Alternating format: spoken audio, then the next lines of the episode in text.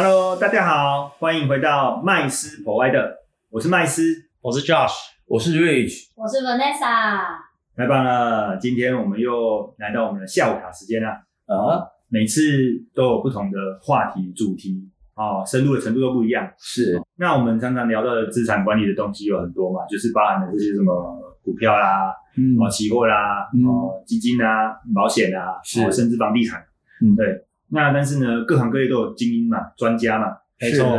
哦，那专家有的是学者嘛，是的啊但是有实战派的，对不对？对是哦，对。那我们最喜欢的，我们这个节目最喜欢就是找一些实战派的专家哦，对嗯来跟我们一起分享。又具备学者身份，哎，对对对对对，哦产教学全部产官学哈，对对对对对，哦，那当然，今天的这个节目呢，我们很开心啊，哦，邀请到我们的老朋友，也是好朋友，哦，是哦，他是台湾金融发展协会的执行长，然后美国跟证券亚洲的总监，是。而，且呢，这个人非常热心于公益，对哦，常常做很多反诈骗的这个所谓的讲座，哦，或者是分享，是。哦，那他是我们的好朋友，是。我们的威廉老师，是。好，那他呢，长期呢都在学校里面教课，哦，对我们这些新兴学子哦，灌输非常正确的金融投资观念。对，哦，那当然呢，今天呢有这个机会，我们邀请他来啊，我们来跟我们的听众啊，再分享一些有关于这些股票啊、嗯投资理财哦，跟相关更深入的一些实战的一些呃经验分享。嗯哼，那当然呢，不免俗的啦哦，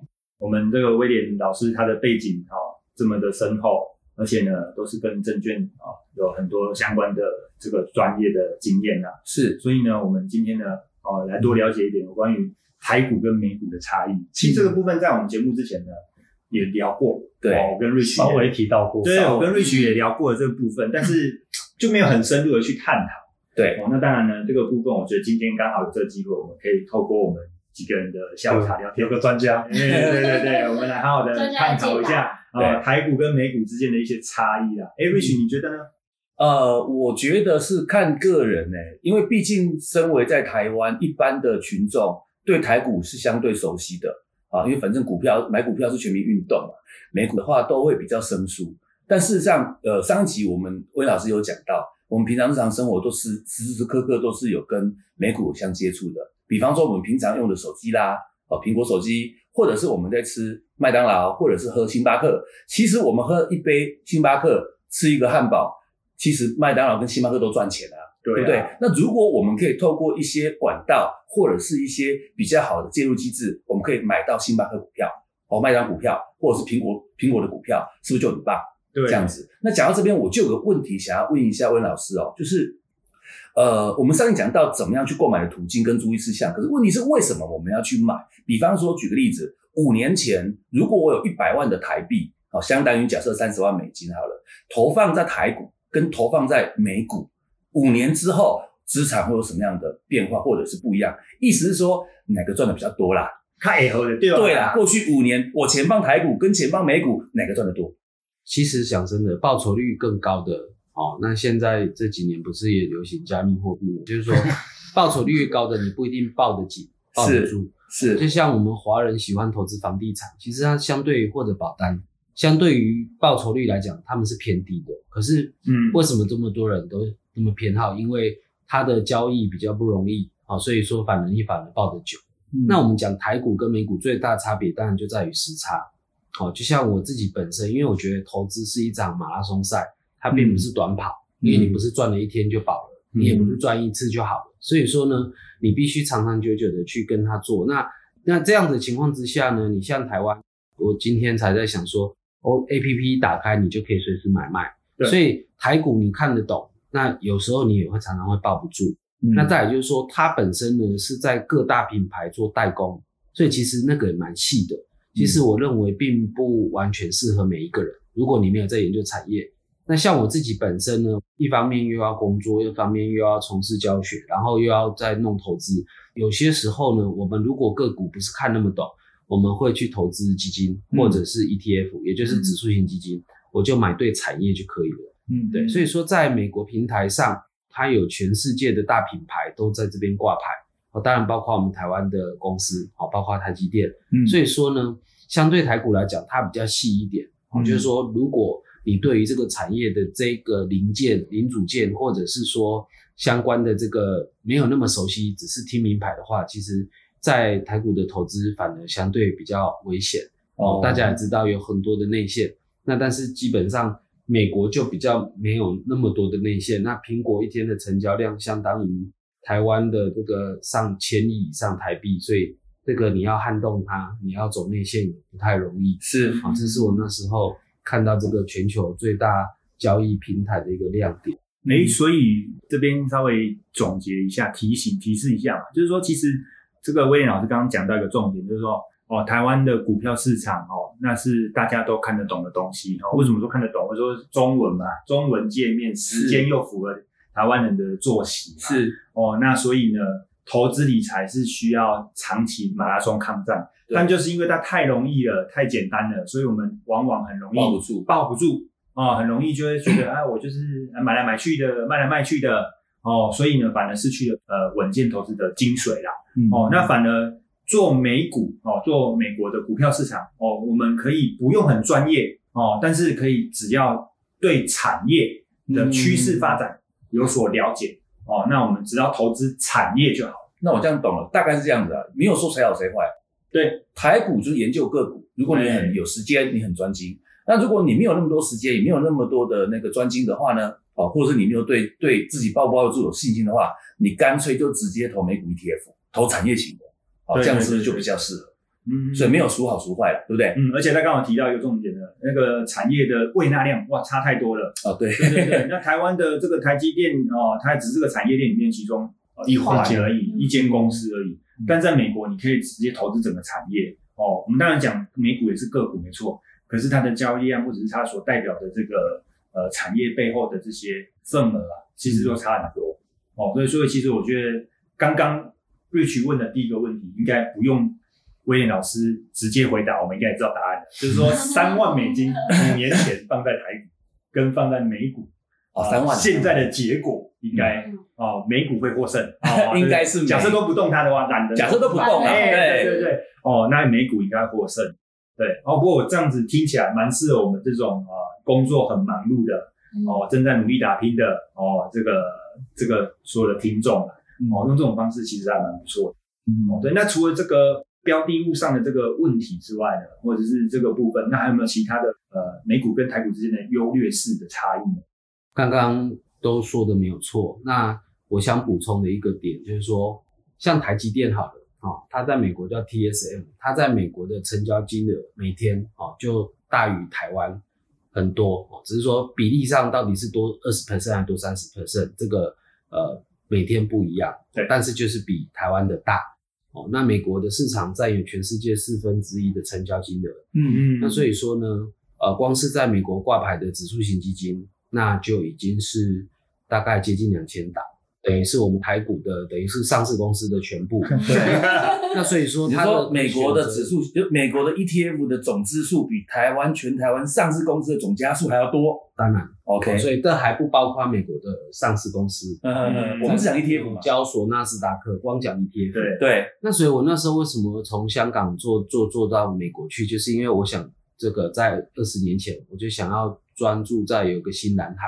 所以在十几年前就开始在投资在美股这一块，那最主要是看到它的选择性很多。因为当我个股看不懂，我可以投资产业，哦，那这个就就以像我在课堂上常会提到这个智能 ETF 手机的跟这个 HTC 宏达电做一个比较。宏达电啊，这个到十年的时间 哈，对，二零一一年的宏达电是如日中天，对，那十年后。它这个股价不到十分之一，但是那个 投资智能产业 ETF 一篮子哦，至少还有两倍。那你去想想看，一百万剩不到十万，跟一百万剩两百万，那么十万跟两百万之间有多大差距？才不到十年。嗯，所以这个是一辈子投资错一次，其实有可能就很难再翻身。是，所以呢，这个在台湾的投资人反而就比较有。冒险泛滥的精神，拼命往股票市场冲。对，那相对在美国来讲，有特别股、有债券、有选择权、有这个指数型基金，这么多可以选。对，不一定只是反而投资最几乎是算最高风险的这个普通股公司的股票。对，哦，相对它可选择性比较少，然后偏偏那个产业又很细。那因为产业很细的话，很专业啊。产业风向一吹的话，有有可能这个。公司的这个这个财报一变化，那往往就就是让你很难去琢磨。哦，嗯所以其实越不懂的东西，我们反而应该要是从比较大方向上去投资。嗯，对我我我觉得刚刚威廉老师讲的有一点蛮好的，就是呃美国这样的一个金融环境哦，呃攻守兼备的工具多很多。嗯对，啊，台湾灵活台湾在这也多很多嗯台湾在这亚洲的台湾地区啊，我们不能说我们台湾的金融没有进步，但是进步确实是很缓慢。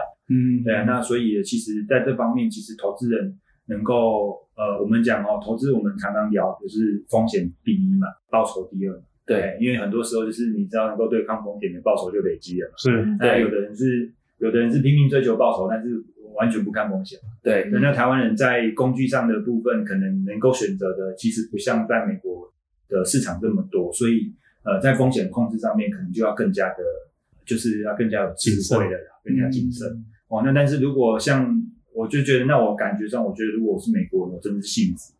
对，如果我这样子，我有我有基本的一些理财的观念，那我觉得美国在美国的这个金融环境底下，我觉得我们是相对幸福，因为风险的部分它又帮我们再缩小了一部分，它工具太多了。工具的问题，对，所以我觉得而且市场又大，对相对的就又更符合它的更基本面。没错没错，嗯，就是更贴近产业的基本面真实真实性嘛。因为基基本上就是这个市场太大，大到无法去人为太多的干预。对哦那所以你走远了总会哦再拉回来嘛，对不对？哦再拉回来哦，但是在台湾这种东西可能就走远了就走远了就走远了了。啊，对对对，走远就走远了，就管你去，管你是不是还是现在这个趋势上的产业，走远就走远了。对，对，所以这个就是真的很可怕的地方啊。嗯，对啊，我这个今天跟威廉老师讲到这个美股跟台股的部分，我就觉得哇，感觉上真的是，尤其他刚刚讲到宏达电 哦，跟 智能 ETF，其实刚大家应该是心有戚戚焉呐。是，对啊，真的是心有戚戚焉。那不过除了投资在这个我们讲的就是股票上面的嗯，哦，不管是股票或者是刚刚这个威廉老师讲到的呃特别股，或者是可转换公司债。嗯，哦，这些工具。那我觉得我们投资难道是从台湾就是大大大的钱就直接汇过去吗？对，它有哪一些渠道？应该是是不是还是必须呃在美国哦，可能我们必须要有一个类似银行账户哦，像台湾这样子啊，比如说我们开台湾证券户，对哦我们是不是也会在台湾有个银行账户嘛？其实外国人来台湾要投资台股也是一样的流程。哦，对对，那我们是不是我们现在这个外国人他直接投资参与美国市场的话，嗯哦，除了透过台湾的证券公司做副委托，因为费用有点高嘛，嗯哦嗯哦，那所以所以不知道还有没有其他的途径哦，那嗯那会有附带的什么样价值呢？那这部分我们让威廉老师来跟我们分享一下。嗯呃，就上次有提到嘛，哈，就是说有两种哈，一种当然就是直接透过香港券商也可以，或者是网络上一些美国的券商，或者是呃像我们在这边在地服务的一些国外券商，那当然这比较少数。嗯那当然各各自有各自的优劣啦。那很多的，其实台湾是一个出口大国，那所以说很多的出口，那它可能有一些配置会是在海外，哦，那在海外的资金，哦，那这个这几年又流行了这个嗯就是国际的金融资讯的交换。嗯啊，我相信很多人不知道什么是 CIS，可不可以简单的帮我们介绍一下一下？那什么是 CIS 条款？因为过去呢，民众在海外呢，他也许会有一些家庭的一些资产的配置啊，或者是说他企业的一些获利的一些考量啊。哈、嗯你像 Google 本身，它海外盈余也很多嘛，嗯，对，那这个政府会鼓励他们会回来嘛。嗯。那各国在二零零八金融海啸的时候，那那个时候美国就有个肥咖，然后呢，大家就就会开始呃，因为肥咖，美国六年收回了六百亿美金，嗯。那么其他国家也想来弄税收，嗯。可是没有那么强大的平台跟实力。嗯。那所有的 OECD 国家组织呢，就弄了一个 CRS，、嗯。全称就是叫 Common Reporting Standard，好，嗯。共同申报准则。嗯简简单来说，就是说各国之间的税务居民去互相去做交换。嗯哦那在这边呢，税级跟国籍是不相等。嗯哦，举例一个外国人来台湾，哈、也是是 YouTuber，嗯就是来这边录影专访一下，那他们就是救援扣缴二十 percent。嗯但是如果呢，像这个之前那个像比较有名的网红啊，莫彩希，哦他是美国人，那如果他呢长时间居住在台湾有超过一半以上的时间，那他就会是台湾的税务居民，嗯也就是要跟我们的国民一样，就是照这样的方式去申报，嗯好、去有集聚式的，嗯。好、所以说呢，CIS 呢现在在台湾，呃，今年有开始跟英国，嗯还有之前跟日本还有澳洲开始做交换。嗯。简单而言，就是你在那边的保单啊、信托啦，还有投资啊，都会交换回台湾。嗯。所以，所以说过去这几年呢，台湾人在海外的配置啊、海外的这个投资也不少啊，但是这几年开始就会有移动的现象，嗯因为 CRS 的关系。你不想被知道吗？呃，一方面当然也是他可能不小心这个漏报了海外所得，或者是他忘记了，所以说呢，他通常应该都是忘记。应该是我觉得我们太忙国人是太太大部分都忘记。对，大部分是属于忘记这种。那台湾这个，因为再来就香港前年反送中，去年的国安法，嗯以及新加坡跟台湾又有在财政部都可以查得到的这个四十几个国家的全面税务协定，嗯。所以呢，其实除了这个这个这个战机这个跟台湾之间很热闹，在境外很热闹，其实境外的资金其实也是很热闹，嗯。因为这几年的一些变化，嗯。哦，所以美国的平台也好，美股也好，就相对又热门起来。对，所以说呢，我觉得这个是刚好这几年的一个亮点。那美股跟台股又有一个最大差别，就是说，嗯，我们自己从业人员做那么久哈，台股呢，呃，外行人是在看股价，那其实从业人员是在看成交量跟成交跟融资金额。嗯那你过去看台股，如果过量，通常就会是在两三千亿。那融资的话，大概就会也是差不多在三千亿，哦嗯嗯，两两三千亿这个水位。那其实最近也才又到了顶顶峰，我觉得嗯融资就是散户借钱买股借钱买股票，嗯。对，这个是代表人气，嗯好，所以外行人是看指数，但我们从业人员看的是成交金额跟融资的金额，哦，它才是真正我们赚钱之所在。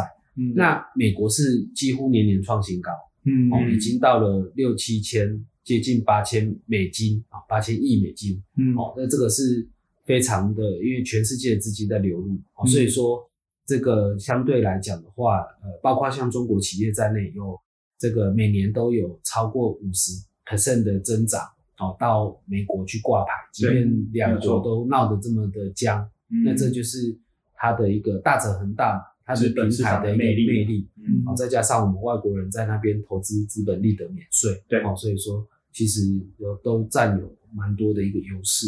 主要这几年热是这样的，嗯那我想问一个问题哦，那我在台湾，我台湾人，那我有没有办法？好，就像刚刚麦斯说的说，哎，那有没有办法说，我今天在那个嗯美国想要买股票哦，那就是说，不管是透过你你刚刚讲的那个线上，或者是在地服务人员等等等的，那我是不是应该有开一个呃户头之类的，证券户也好，银行户也好呢？哦，其实是这样子哈，就是银行户它是一个直接账户嘛，对那么证券户跟基金户哦，就跟美国的证券户跟台湾的基金户，或者是跟台湾的保险账户有点像，嗯。它是一个集合账户，嗯。然后是一个子账户的概念。那当然，最终受益人还是你本人，所以其实权益上没有什么差别。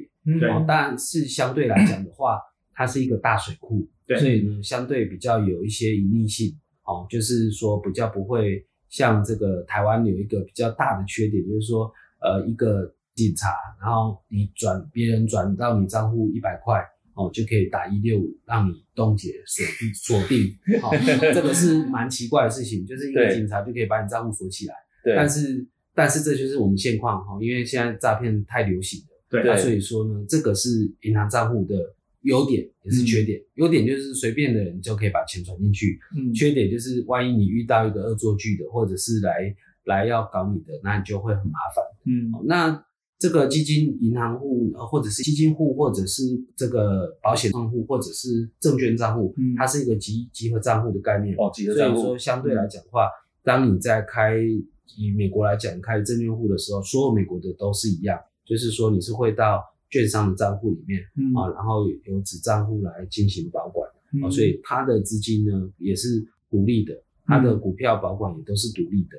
嗯哦，所以跟那家银行本身的运营都没有直接上的关系，跟券商本身也没有直接的关系。哦，就像台湾的券商，你倒闭了，其实它只是几保都同一家嘛，你只是换了一家券商帮你做服务而已。对对，账本身跟钱股票本身都是独立的，都是分开的。嗯，这部分很重要。其实呃，在国外啊，他们的保险很大的概念是信托，嗯就是他们的账户其实都有信托。然后在信托条款里面呢，它会有很多的子账户，也是在信托总账总信托账户里面分割出来的。但是最终受益人，最终最终的受益人就是呃，我们叫做 master account、master trust account 的部分，当然就是保险公司也好，或者是证券公司也好啊，或者是呃所谓的基金公司。哦，但是呢，子账户呢，它的权益，它所有的权益还是归属于个人的。对，哦，那这样子其实真的就会达到这个所谓的隐匿性的问题，就是说，比如说我真的是呃，我像威廉老师一样这么有钱哦，比如说他这一千万美金啊，就对对对啊、就就去做了这个所谓的美股嘛，哦，他就汇过去之后呢，他就会在这个证券公司里面啊、的总账户出现了证券公司的哎出现了一笔一千万美金，但是这个钱到底是谁？哦、理论上它是、呃看不出来的。但是在证券公司的系统里面，它就会显现出哦、这个子账户的权益啊，一千万美金的权益是属于我们威廉老师的。哦，那这样听起来，其实呃，国外的这个金融机构，它在资金的这个隐匿性来讲，对于客户的隐私保护，我觉得做的确实是比台湾好哦。